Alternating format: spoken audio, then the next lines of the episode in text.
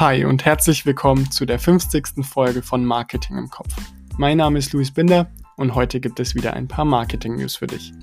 Heute sprechen wir darüber, warum Marken immer stärker auf Direct-to-Consumer setzen, warum sich alle über die neue Tracking-Initiative von Apple beschweren und wie die SPD die CDU-CSU angreift. Und es geht um das Wachstum im Influencer-Markt. Ich würde sagen, auf los geht's los und los. Wir starten heute mal mit dem Thema Apple in diese neue Podcast-Folge. Nicht nur, dass Sie für alle, die es interessiert und es vielleicht noch nicht wissen, heute Abend eine Keynote haben, wo vermutlich die neuesten Produkte vorgestellt werden. Ähm, nein, Apple ist gerade auch dabei, relativ viel an Privatsphäre-Einstellungen bzw. am Privatsphärenschutz zu machen. Und mit iOS 14.5, das bald kommen soll, soll eben diese App App Tracking Transparency eingeführt werden, was von der Werbebranche nicht so wahnsinnig gut aufgenommen wird, verständlicherweise. Ganz kurz vielleicht, um die Hintergründe zu verstehen. Es geht erstmal darum, dass Apple sagt, jeder Nutzer muss in, für jede einzelne App zulassen, dass eben der App-Betreiber Zugriff auf die Werbe-ID hat. Und wenn der Kunde oder wenn der Nutzer das eben verweigert, dann können die Werbetreibenden nicht mehr die Anwenderaktivitäten ähm, ja, im Internet verfolgen, beziehungsweise das Ganze nur noch sehr, sehr stark eingeschränkt machen. Bisher konnte diese Werbe-ID komplett ohne Rückfragen ausgelesen werden und daraus haben sich, ich denke, das ist jedem bewusst, auch im Laufe der Jahre milliardenschwere Unternehmen hervorgetan, die eben damit Geld verdienen, zum einen zum Beispiel zu erkennen, ob ein Klick in der Anzeige oder ob ein Klick auf eine Anzeige in einer App dann letztendlich auch zum Kauf geführt hat oder Mailadressen zu sichern, Namen zu sichern oder eben andere personenbezogene Daten abzuspeichern und das Ganze dann gegebenenfalls auch sogar an Datenbroker zu verkaufen.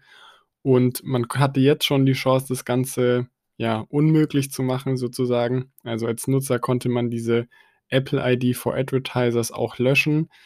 Allerdings, und da muss ich mich selber auch reinnehmen, ich wusste zum einen gar nicht, dass das geht und zum anderen ist es relativ aufwendig.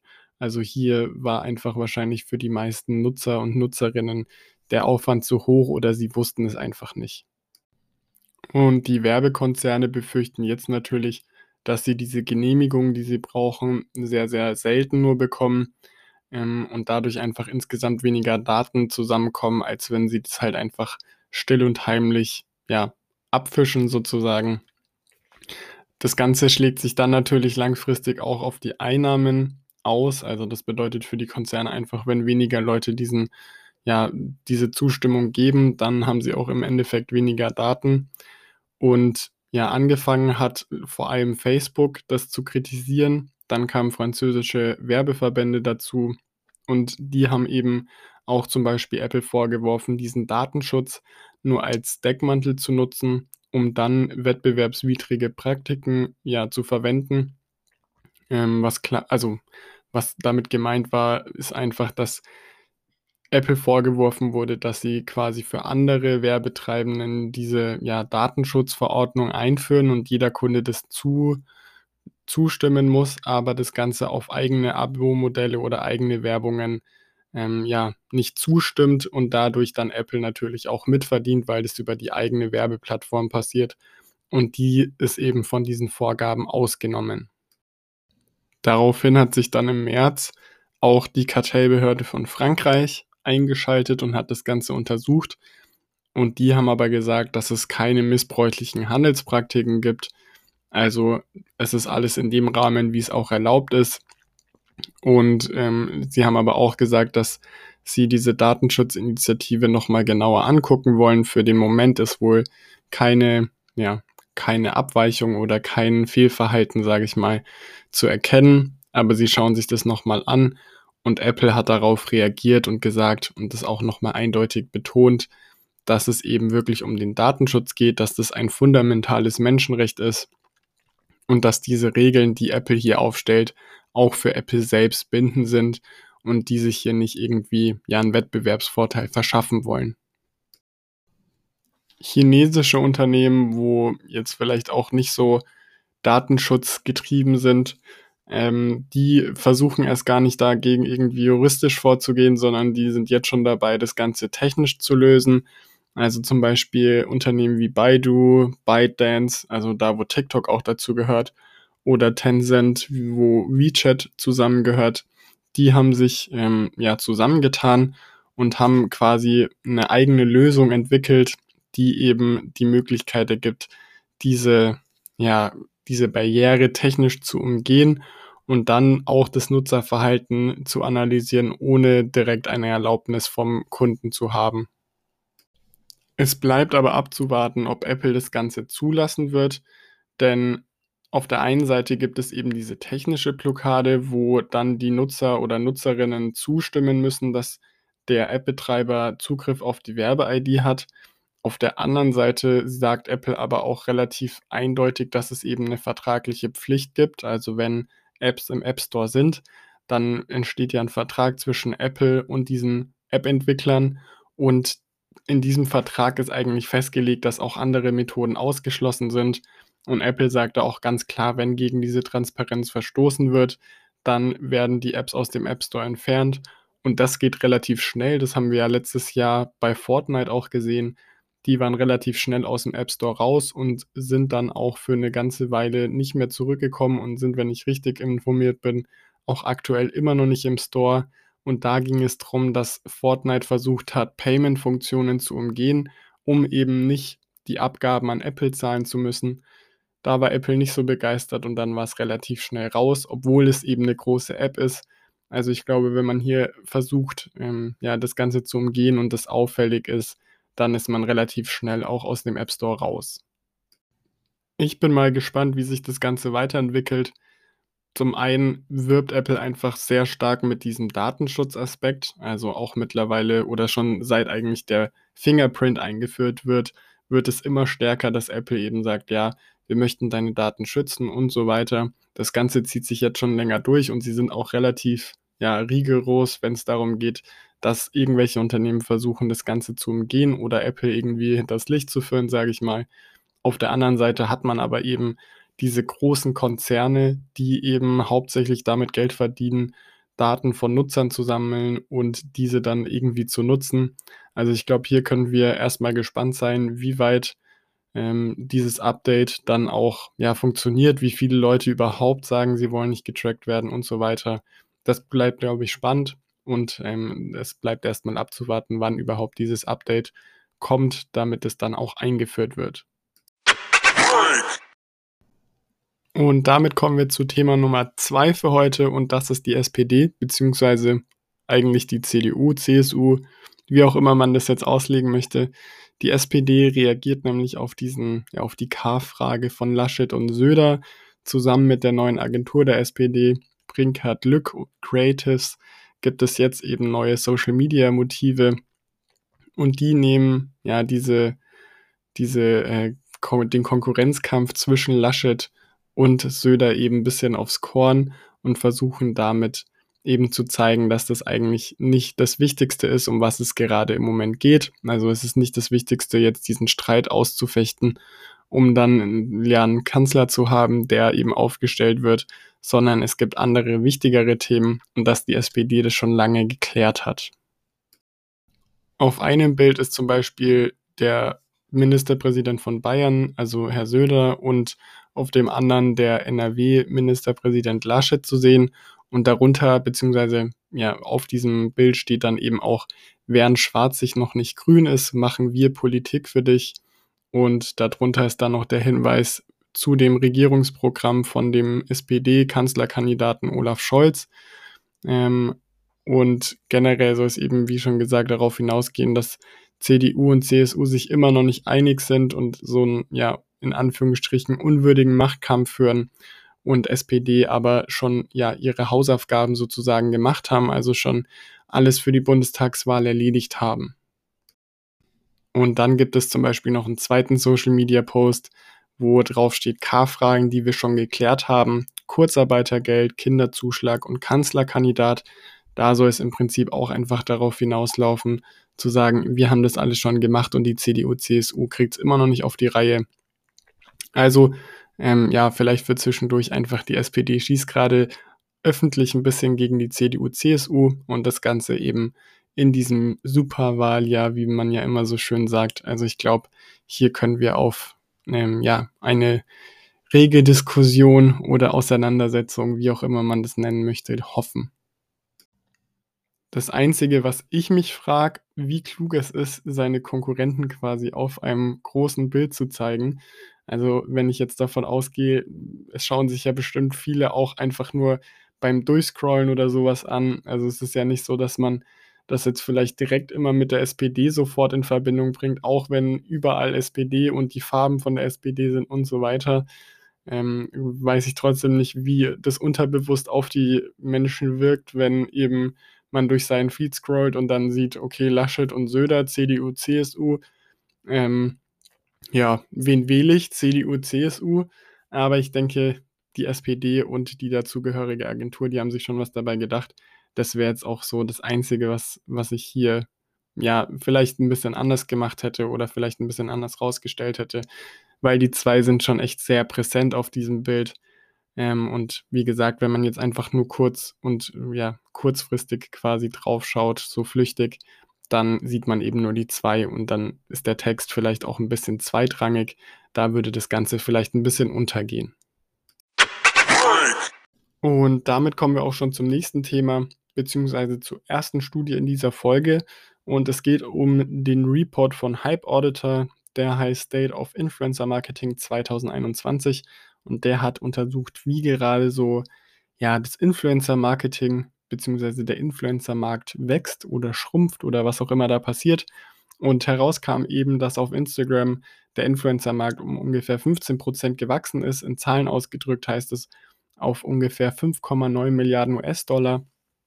Und wenn wir uns das Ganze jetzt angucken, dann ist es auch gar nicht so verwunderlich, weil eben Hype Auditor sagt, dass alleine ja 2020 neue Nutzer, also 10,5% neue Nutzer dazugewonnen wurden von Social Media, die adressierbar und vor allem auch aktiv sind. Vor allem TikTok konnte hier eben ja viel, viele neue Nutzer für sich gewinnen. Ähm, trotzdem bleibt die Nummer eins, wenn es um ja, Influencer-Marketing geht, weiterhin Instagram. Also TikTok hat zwar viele Nutzer dazu gewonnen, aber Instagram ist eben, wenn es um Influencer-Marketing geht, immer noch die Nummer eins.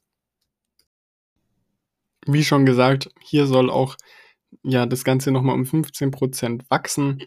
Die Pandemie hat zwar das Wachstum ein bisschen gebremst in diesem Bereich, also im Influencer-Marketing, aber ja, diese Studie oder dieser Report geht eben davon aus, dass trotzdem noch ja, große Potenziale vorhanden sind, gerade wenn es dann in die Richtung Nano-Influencer geht, die auch jetzt zum Beispiel aktuell sehr häufig dann noch auf TikTok vertreten sind. Wenn wir uns jetzt noch angucken, in was für Bereichen diese Influencer im Jahr 2020 vor allem vertreten waren, dann sehen wir, dass vor allem der Lifestyle-Bereich ja die Nummer eins ist sozusagen. Also mit 11,5 Prozent waren die meisten Influencer im Bereich Lifestyle.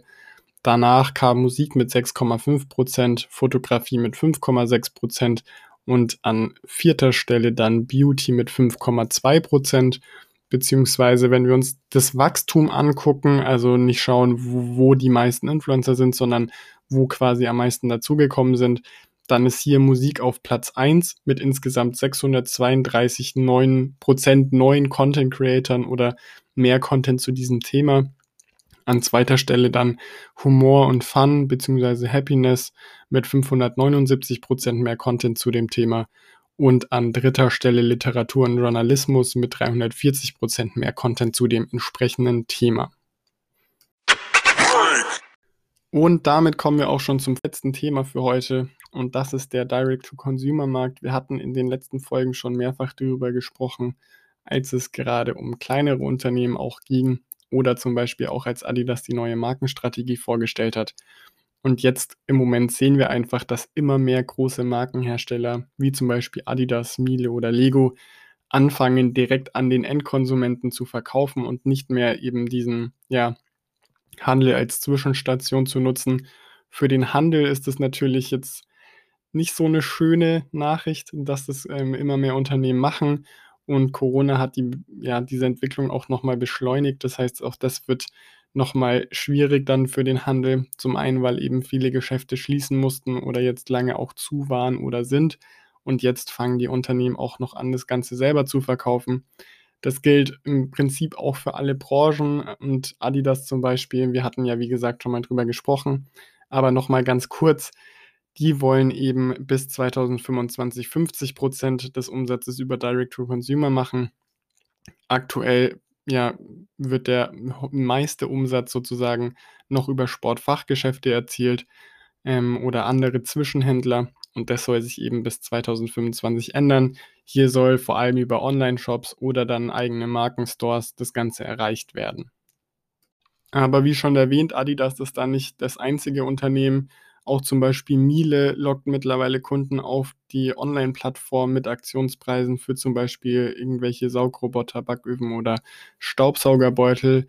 Milupa, die haben, also das ist so ein Babynahrungshersteller ähm, und gehört zu Danone. Die haben sogar ja auch einen Online-Store oder einen Online-Shop veröffentlicht und haben im Prinzip indirekt den Kampf an den klassischen Handel angesagt. Also auf der Webseite steht die Tage mit Baby oder Kleinkind sind manchmal ganz schön chaotisch. Wie gut, wenn man dann nicht mehr in den Supermarkt hetzen muss, sondern den Brei für sein Baby bequem online direkt vom Hersteller kaufen kann. Ähm, ja, mehr braucht man dazu eigentlich nicht sagen. Also nicht nur, dass man ja versucht, diese Zwischenhändler eben auszulassen, sondern hier auch nochmal wirklich konkret äh, die Kunden dafür wirbt, um sich den Tag ein bisschen einfacher zu machen nicht mit dem Kind extra in den Laden gehen zu müssen, sondern das Ganze ganz bequem online und wie gesagt direkt beim Hersteller zu bestellen. Ich glaube, damit ist eigentlich alles gesagt.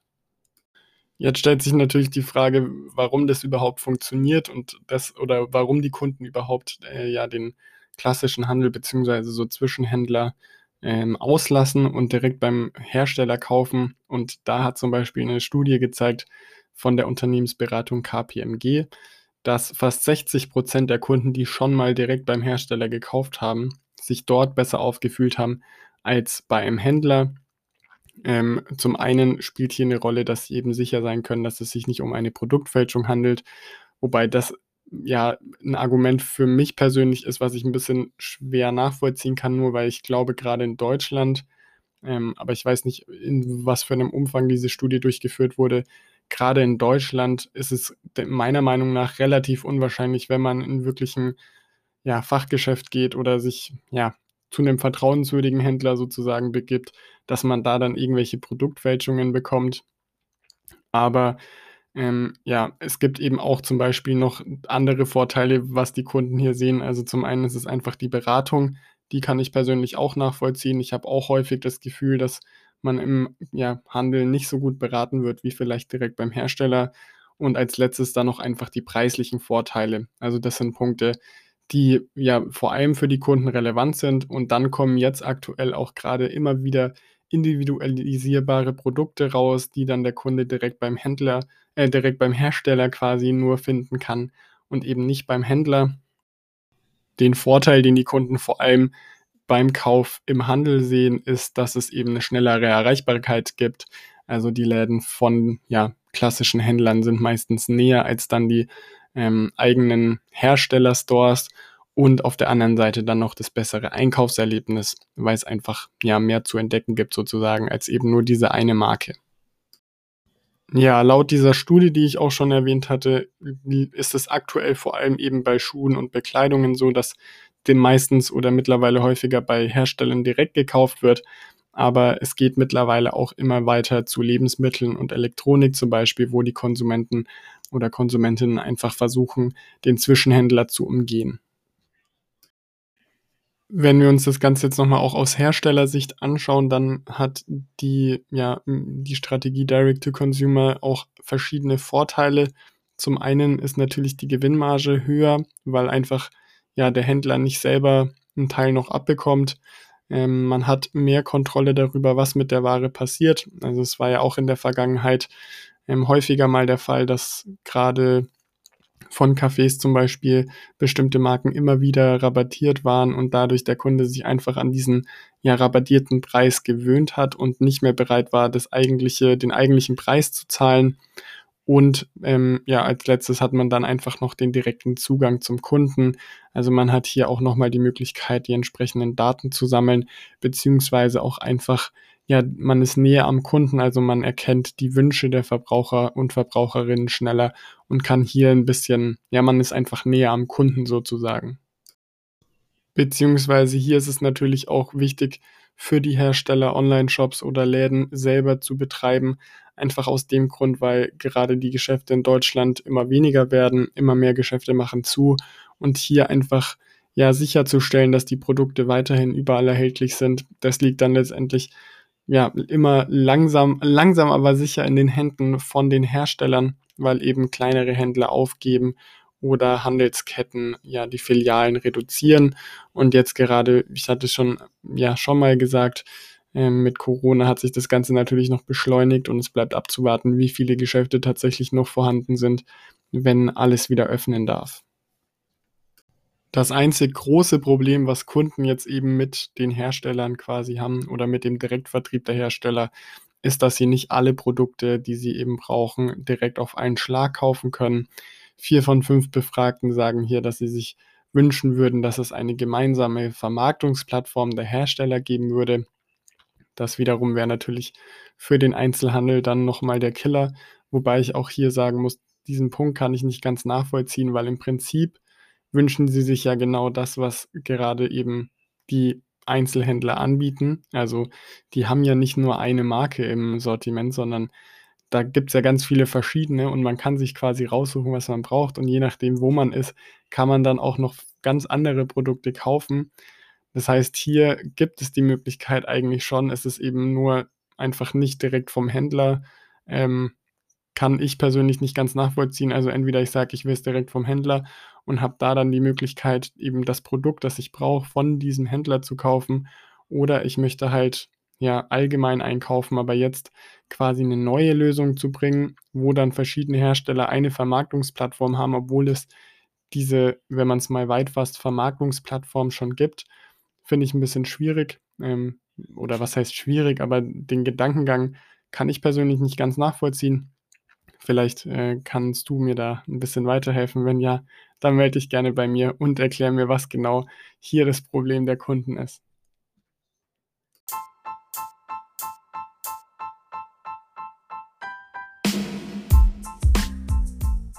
Das war's für heute auch schon wieder. Heute haben wir darüber gesprochen, was Kunden bei Direct-to-Consumer-Angeboten hassen und lieben und was sie sich hier wünschen würden, wie sich die SPD über die CDU-CSU lustig macht und warum Instagram für Influencer-Kampagnen interessant bleibt.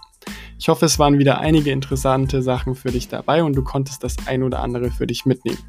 Wir hören uns wieder ganz normal am Freitag zu einer weiteren Folge von Marketing im Kopf, wo es dann wieder mehr um die Strategie hinter dem Marketing geht. Wenn dir gefällt, was du hörst, dann lass gerne eine 5-Sterne-Bewertung da und vergiss nicht, den Podcast zu abonnieren und schreib mir gerne, was dir an der Folge am besten gefallen hat. Mich würde dieses Mal vor allem interessieren, was du von den Direct-to-Consumer-Angeboten hältst und ob du auch lieber direkt beim Hersteller kaufst. Ansonsten war es das heute von meiner Seite. Wir hören uns in der nächsten Folge. Mach's gut, bleib gesund und ciao.